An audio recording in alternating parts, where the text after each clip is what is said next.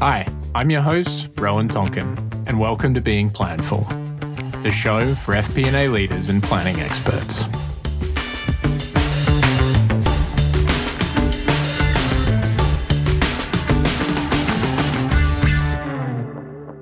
All right.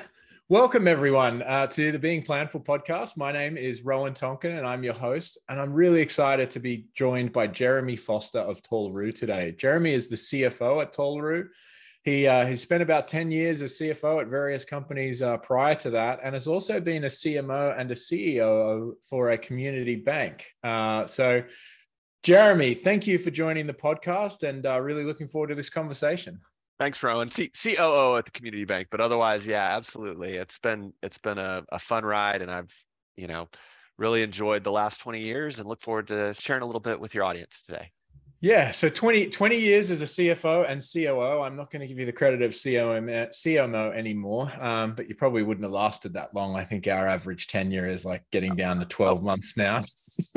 Sorry, I've had I've had top marketing ops and just not the C, no E yeah, fair, fair enough. I'm, I'm an. X. I'm a I'm a, I'm a I'm a CXO is probably the best way to talk about my background. Good. Yeah, that's fun. Um, Oh, well, that's I think that's going to drive a lot of this conversation then. So, you know, uh, folks, we're we're talking with someone who's been in the business and uh, helped the business now as a CFO, and so I think we're going to have a very business oriented conversation.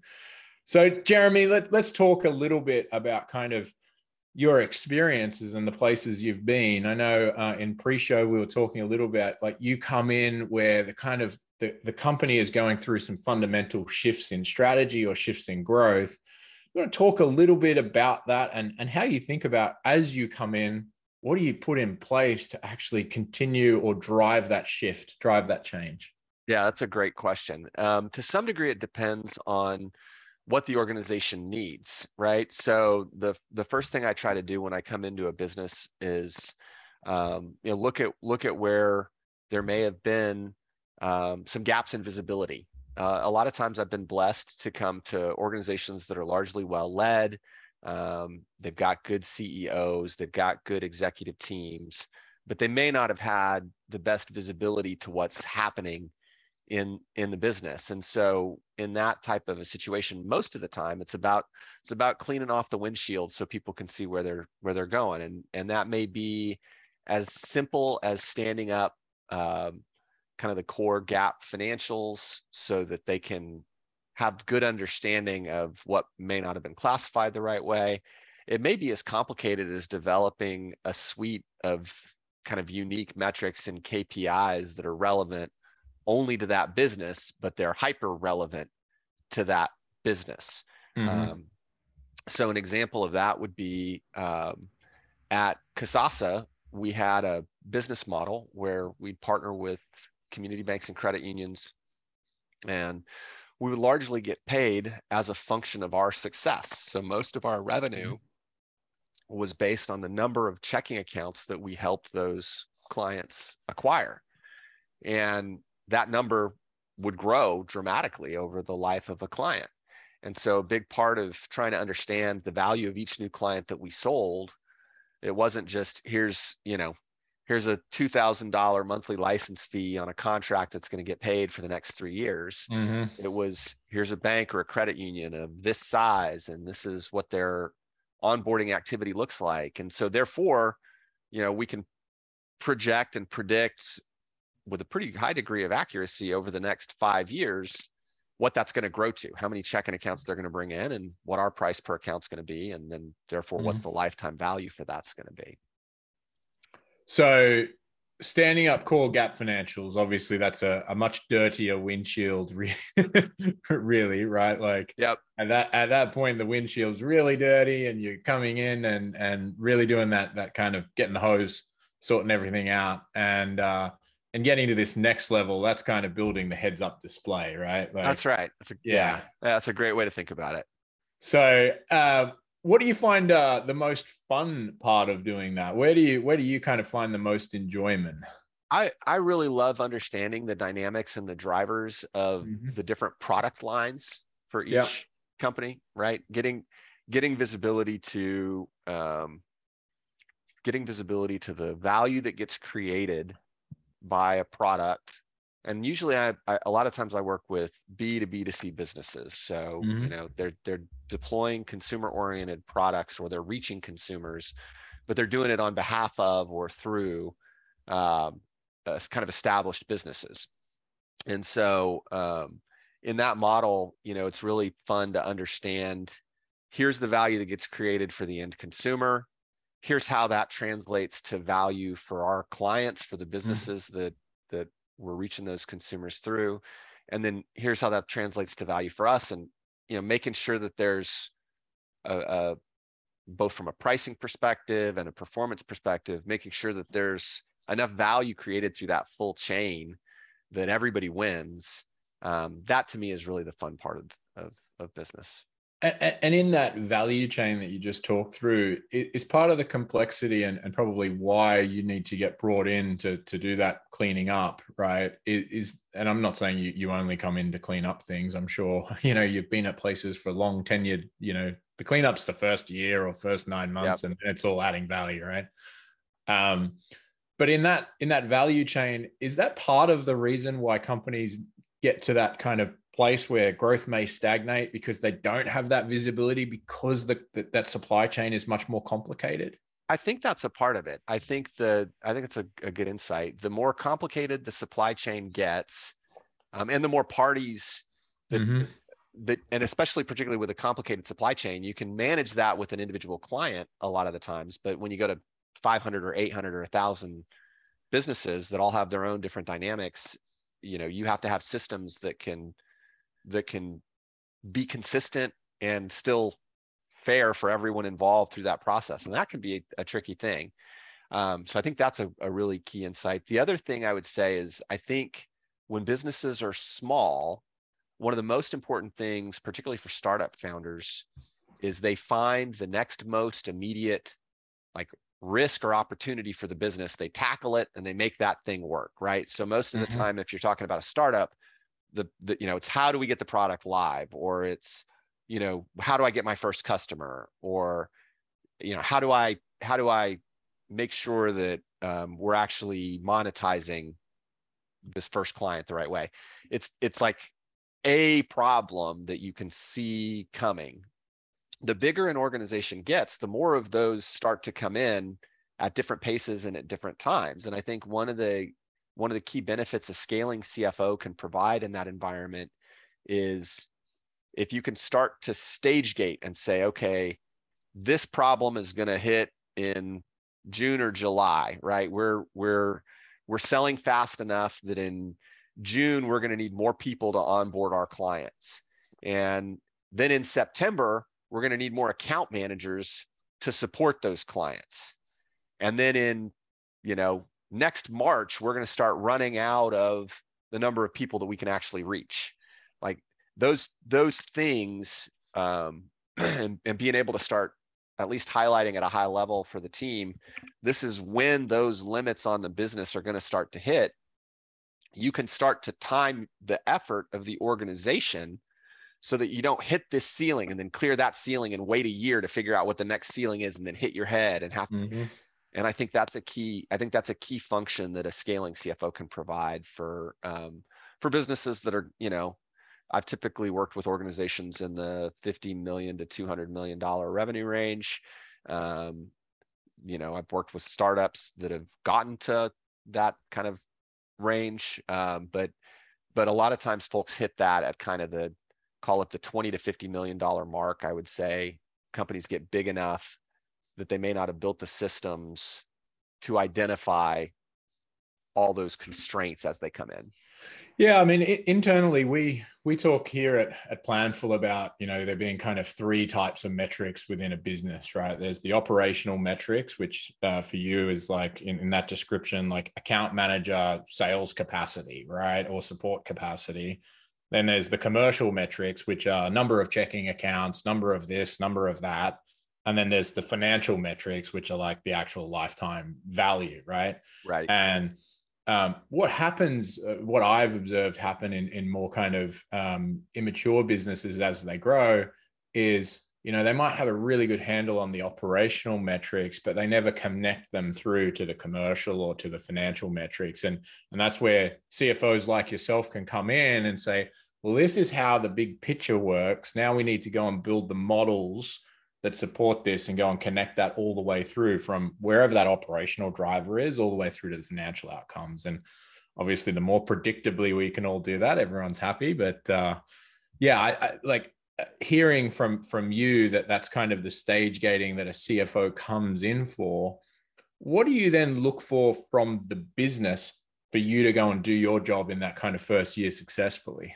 Yeah, you've got to have candor and honesty from your team. Like the, you know, um, there's a world of difference when you have an executive team that's all pulling in the same direction. You know, the CEOs recruited people who are focused on the big picture. Everybody wants the whole company to succeed. There's a world of difference between that and kind of an organization built on, you know, these little individual empires where. Everybody cares more about their career than they do about the success of the organization.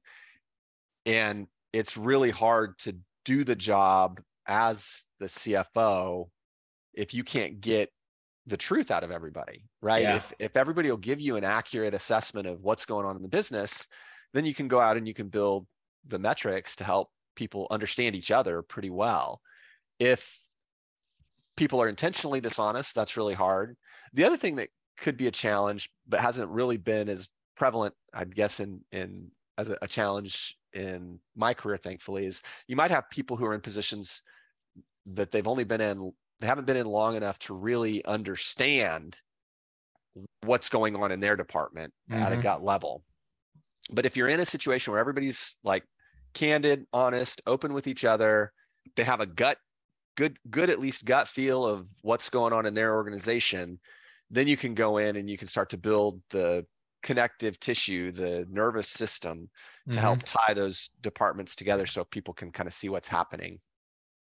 And, and, so for you, I know you talk about the nervous system, you know, finance being the nervous system of the business. Um, I think, uh, you know, most businesses are having a central nervous system kind of little shock at the moment. um, what are the kind of fundamentals of that system that you, you look to employ?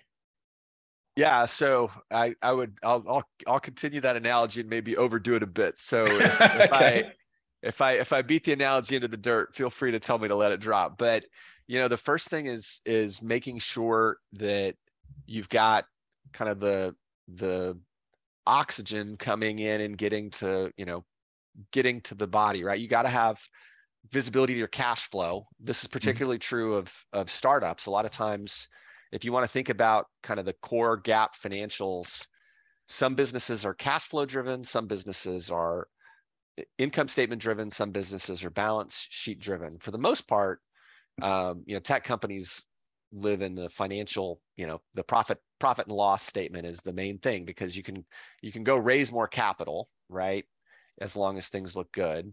Um, and startups at the very very early stages may have to live more in the cash flow side of that to get there right? They may really have to look at it and be, be very thoughtful about where they're spending. And so the first is can you pay can you make payroll? You know can you can you deliver your services for your clients? The second thing eh, then i'd say is about how are you allocating that like the, the blood flow the you know getting the oxygen out to the different parts of the body? How how are you allocating and prioritizing the allocation of those resources for ongoing and continuous growth or profitability or both depending on the organization that you're working in um, and then um, more mature businesses sometimes, particularly banks, which I do have a pretty significant amount of experience with, those tend to be more balance sheet driven. Banks, you know, mm-hmm. manufacturing companies, things with you know companies with big assets and lots of leverage. Yeah, oil. They may they may be more balance sheet driven businesses, but for the most part, I kind of think of it as, you know, are we getting enough resources to be able to get either to our next round of funding or to continue to scale as aggressively as we want to scale without needing any funding at all. Mm-hmm. Um, and and a lot of times the ideal is to be able to transform from the first to the second. You can end up being a lot less you know, I think blitz scaling, uh, you know, the the hey, we'll we'll spend more money to generate revenue than we're going to get from the revenue, right? That that approach has worked pretty well for the last 10 years for a number of tech companies. And there are, you know, examples of where it really makes sense. It can make a lot of sense in a situation where you have a a limited amount of time to grab market share and you may not have a great technological moat. And so you know like netflix you want to go out and get as many users as you can. That can that can make some sense. I think the global climate that we're moving into um, there's going to be a lot more focus on figuring out how you can fuel sustainable growth without perpetual capital raises. Yeah. Yeah. I mean you can see wall street is uh, currently hammering anyone that uh, doesn't have good uh, good profitability, right? Um, you know, the, the tech sectors that are doing well are those that are in that mindset where they can just reinvest in their own growth and uh, aren't relying on heavy amounts of capital. That's right. The actually for, for those listeners, a, a really good book around that blitz scaling methodology is uh, Frank Slootman. Uh, he's currently the C, CEO of Snowflake and was CEO of uh, ServiceNow. His book Amp It Up uh, is a really light read, uh, but highly recommend it for everyone if you want to kind of hear from the CEO of someone who drives blitz scaling. have you happened to read read that one, Jeremy? Or I, not? I haven't read that one. I have read Reid Hoffman's uh, yeah, book. Right. Yeah, it's um, you know, there's there's situations, and you know, one of the one of the companies I was at is kind of a classic example of blitz scaling. They they went out and grabbed as much market share through multiple high value rounds as they could, and and it was it made a lot of sense. Um, you know, to your point, I think I think there's a there comes some transition period where, um, you know, where either environmentally or simply to avoid ongoing dilution, hopefully at some point you you get to the point where you don't need it all the time. Yeah. What what was your experience as a CFO of a blitz scaling business like that? How did you think differently? Um, a lot of it was just, you know, how do how do you pay attention to the metrics that are going to get you the best valuation on your next round? Mm-hmm. So, um, you know, if you're focused on if you're focused on getting that initial capital to be able to kind of stair step to another round, then the question really becomes what are investors going to look for? What are what are incoming new investors going to look for mm-hmm. to, to cut another bigger check at a higher valuation? And then, so that then in turn says, all right, you're looking for that. How Which do you go and facilitate that in the business to make sure that we're getting those metrics. And, and so how do you approach that as the CFO, like more internally? Yeah. So maybe let's, let's say your, let's say your key metrics are, um, let's say your key metrics are number of businesses, business partners that you've acquired, mm-hmm. um, the attach rate to their consumers, and then the amount that you're able to charge for each product sold to those consumers, right? If those are your three key metrics, um, then it really is about, first of all, building out pretty clean tracking and and you know realistic, achievable projections around what that could look like for each step, and then getting the various departments or parties who are responsible for each of those deliverables to agree on what's achievable, right? Mm-hmm. So you might have a sales team that's responsible for acquiring in, in the case of you know Talroo, we have a we have a sales team that is responsible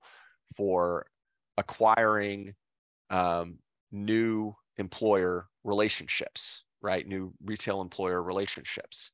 Um, we also have a technology and engineering team that's responsible for making sure that we can deliver high quality job seeker candidates through our technology platform.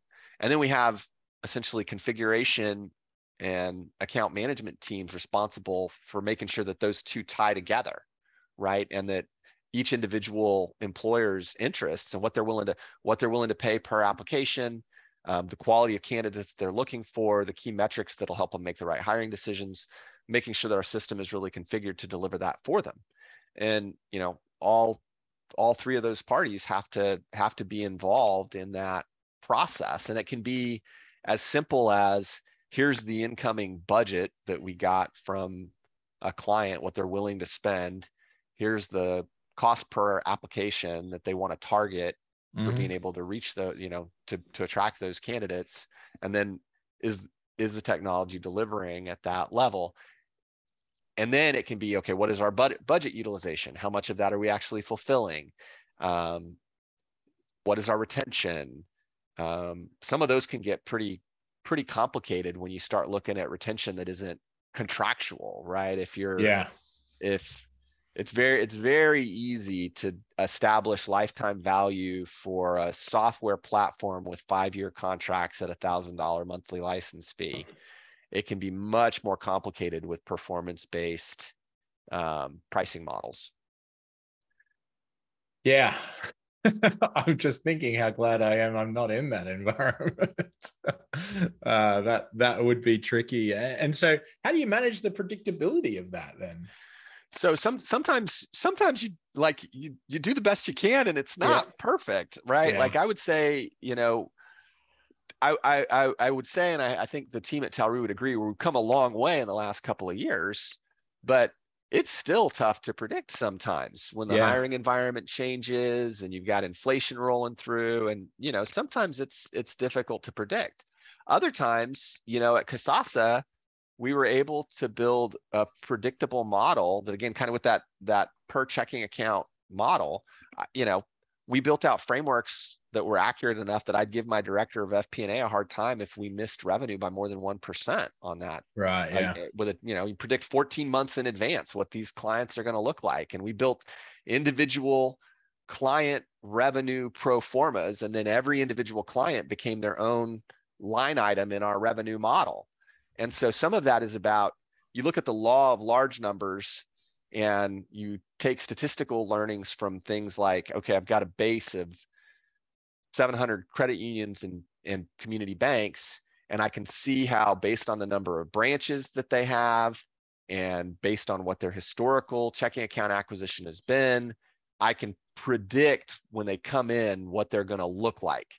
Then you turn that into a five year individual pro forma for that client and then take that pro forma and gel it down to a single line item like you mm-hmm. know months and columns one row for that client if you lose a client you delete a row right if you see a significant change in in you know account acquisition you change that row or you change the pro forma, pro forma and then update yeah. that row and you've got a highly accurate highly predictable model because you took the data from this large data set of a couple million checking accounts you used that to predict seven or eight hundred individual client performance like profiles mm-hmm. and then you built to a single line item from the ground up aggregates of that if that makes sense. And so yeah yeah. it, you know it's much the the lazy easy way to do it is to is to you know say hey this is i'm just going to guess this is a single line item. We grew by 10% last year. We're going to grow by 10% next year.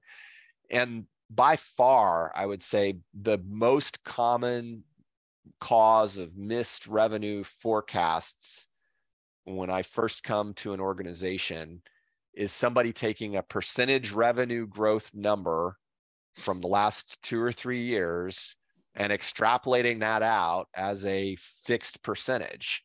And that is not only short, you know, kind of shorthand that you shouldn't use, it is systematically wrong because if you want to think about what causes most businesses to run into into limitations attrition functions as a percentage of your size right if you if you have a if you have a 1% monthly attrition rate and you have you know you have a hundred thousand clients or a hundred yeah. you know hundred thousand customers whatever you want to use then every month you're going to lose a thousand of those customers. If you have a million of them, every month you're going to lose 10,000 of them. And so you have to think of the fact that really attrition tends to be percentage driven outside of some kind of intervention. Sales is not percentage driven. And that and people a lot of times operate in the opposite framework, right? They look at it and they just say, "Hey, we've we've been growing sales at 20%, so it's going to keep going at 20%." Well, not if you don't invest in your sales team, not if you don't, mm-hmm. Right? and so that I think is a key thing.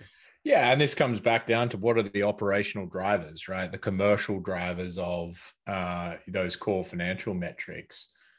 You know, this isn't to say, and, and I'm going to take words out of your mouth. This isn't to say that having that macro math of the business is helpful in shortcut mode, where you're right, Yeah. like, ah, normally it behaves like this in a macro environment, but you have to get the micro math of the business that is that driver based roll up to then Yep. get to the to the macro math of the business. Yeah, I think, I think that's a great way to think about it. It's a, it's a round trip, right? You look at the, you look at the macro to try to understand what's going on.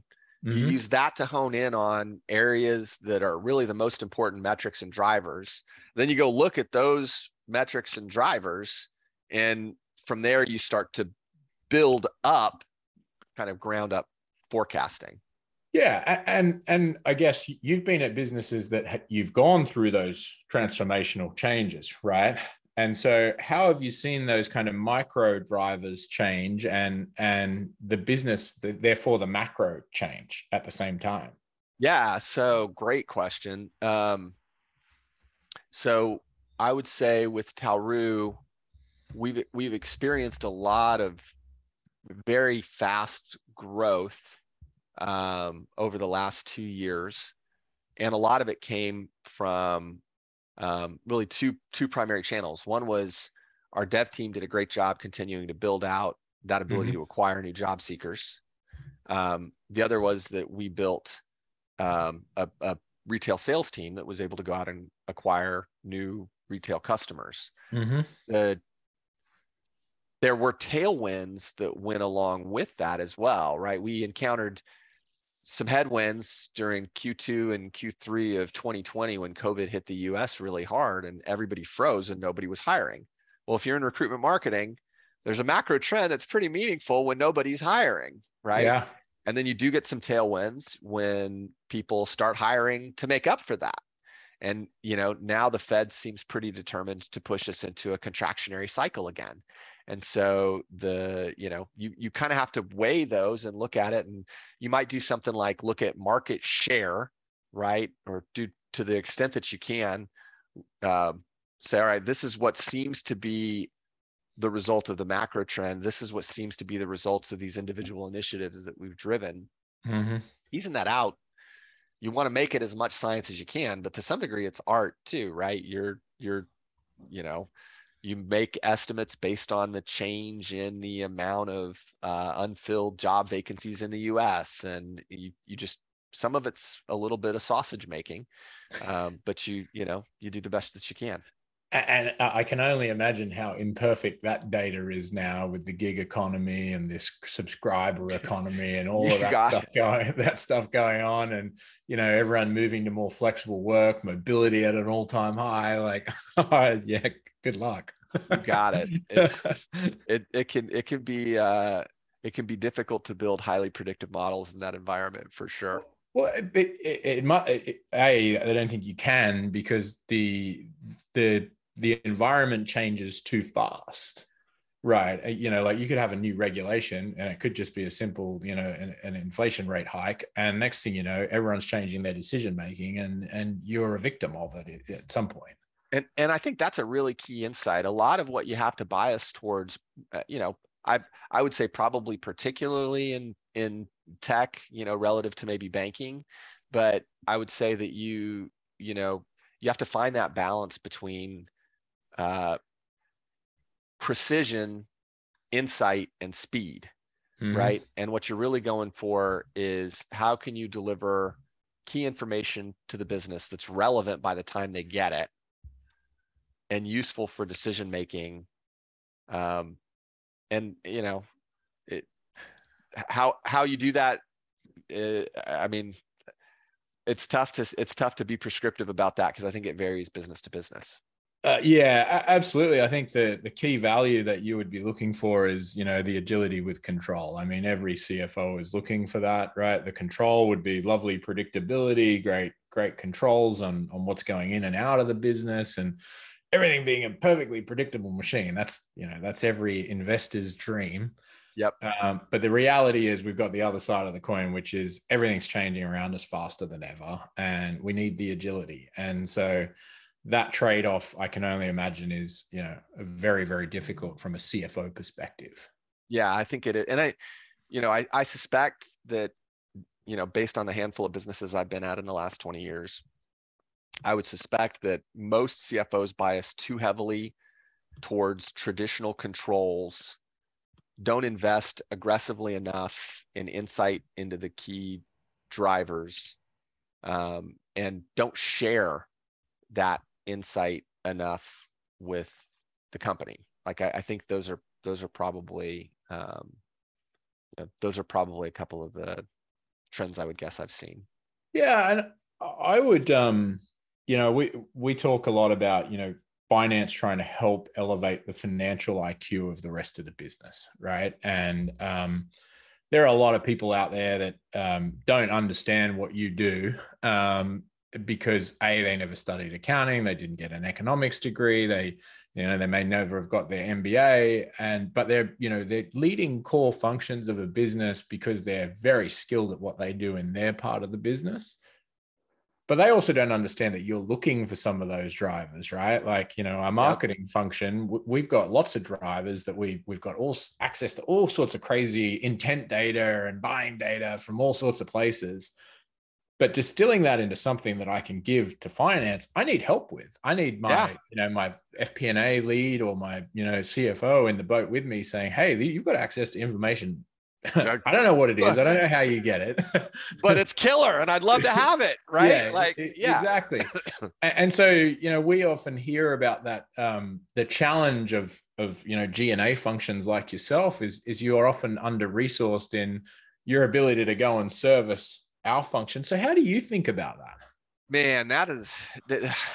I would say that is a, a constant challenge. The um, you know, if if so there's a couple of things. One is you can you can provide tremendous value very early, um, just just through helping everybody understand some very like fundamental basics like here's what here's what we mean when we say revenue here's what we mean when we say gross profit here's mm-hmm. you know here's here's what here's what our operating expense means and just some very basic education through the organization can help those teams start to understand enough that they can they can surface to you. So you're not constantly having to go and dig.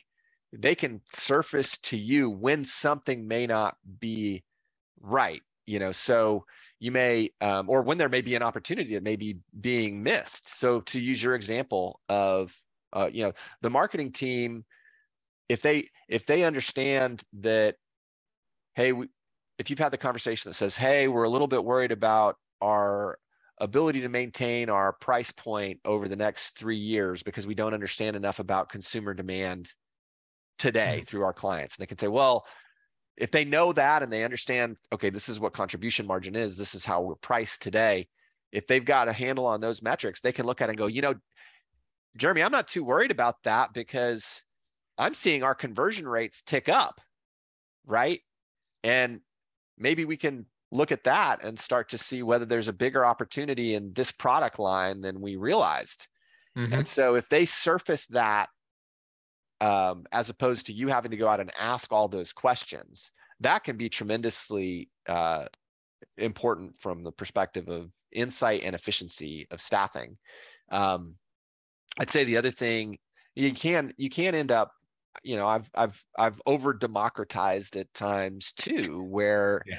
like i you know try to build a utility function and let sales grab these team members and then it can it can turn into a situation where sales is trying to ask a single question and it turns into a, a, recurring permanently developed report that only gets looked at once and we took all the time to develop that into a permanent report mm-hmm. right and you can you can make that mistake too and so I think it's um, you know, it, it you're always learning as you run through this, and as I think you just have to you just have to say, okay, I've I made I made that mistake. Let's go the other direction a little bit and yeah and figure it out. Yeah, I think uh, you know uh, we know we're coming up to the end of our time here. Um, for sure, listeners up up until this point would would you know would take away here there's only so much perfection we can go and create and that's a great example of it because you know we're at the uh, we're at the uh, kind of mercy of lots of external factors right? Well beyond our control every day. And so you know it's our jobs as as business leaders as finance leaders to really think about okay well how do we just prepare for that oncoming onslaught of change? And and i don't know if you can ever be ready for it but be ready that it's going to happen.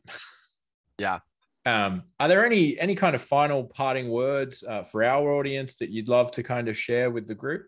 I, I think the the best thing we can do as as cfos for most organizations is you know think about communication. If if the finance if the finance function is the nervous system then it's important to make sure signals are getting where they need to go. And um, as long as as long as the organization's talking to talking to each other um, most problems are manageable i love that. So uh, where can uh, listeners connect with you uh, jeremy? Uh, you can reach me at jfoster at talroo.com and um, you know happy to happy to field any any thoughts or just meet folks. Yeah awesome. Well really appreciate your time today. Thank you so much for sharing kind of your experiences and uh, and your wisdom. I'm sure our listeners appreciate it. Thanks, thanks jeremy. Lot, take care make sure you hit subscribe on apple podcasts google play spotify or wherever you get your podcast so you don't miss an episode. Thanks for stopping by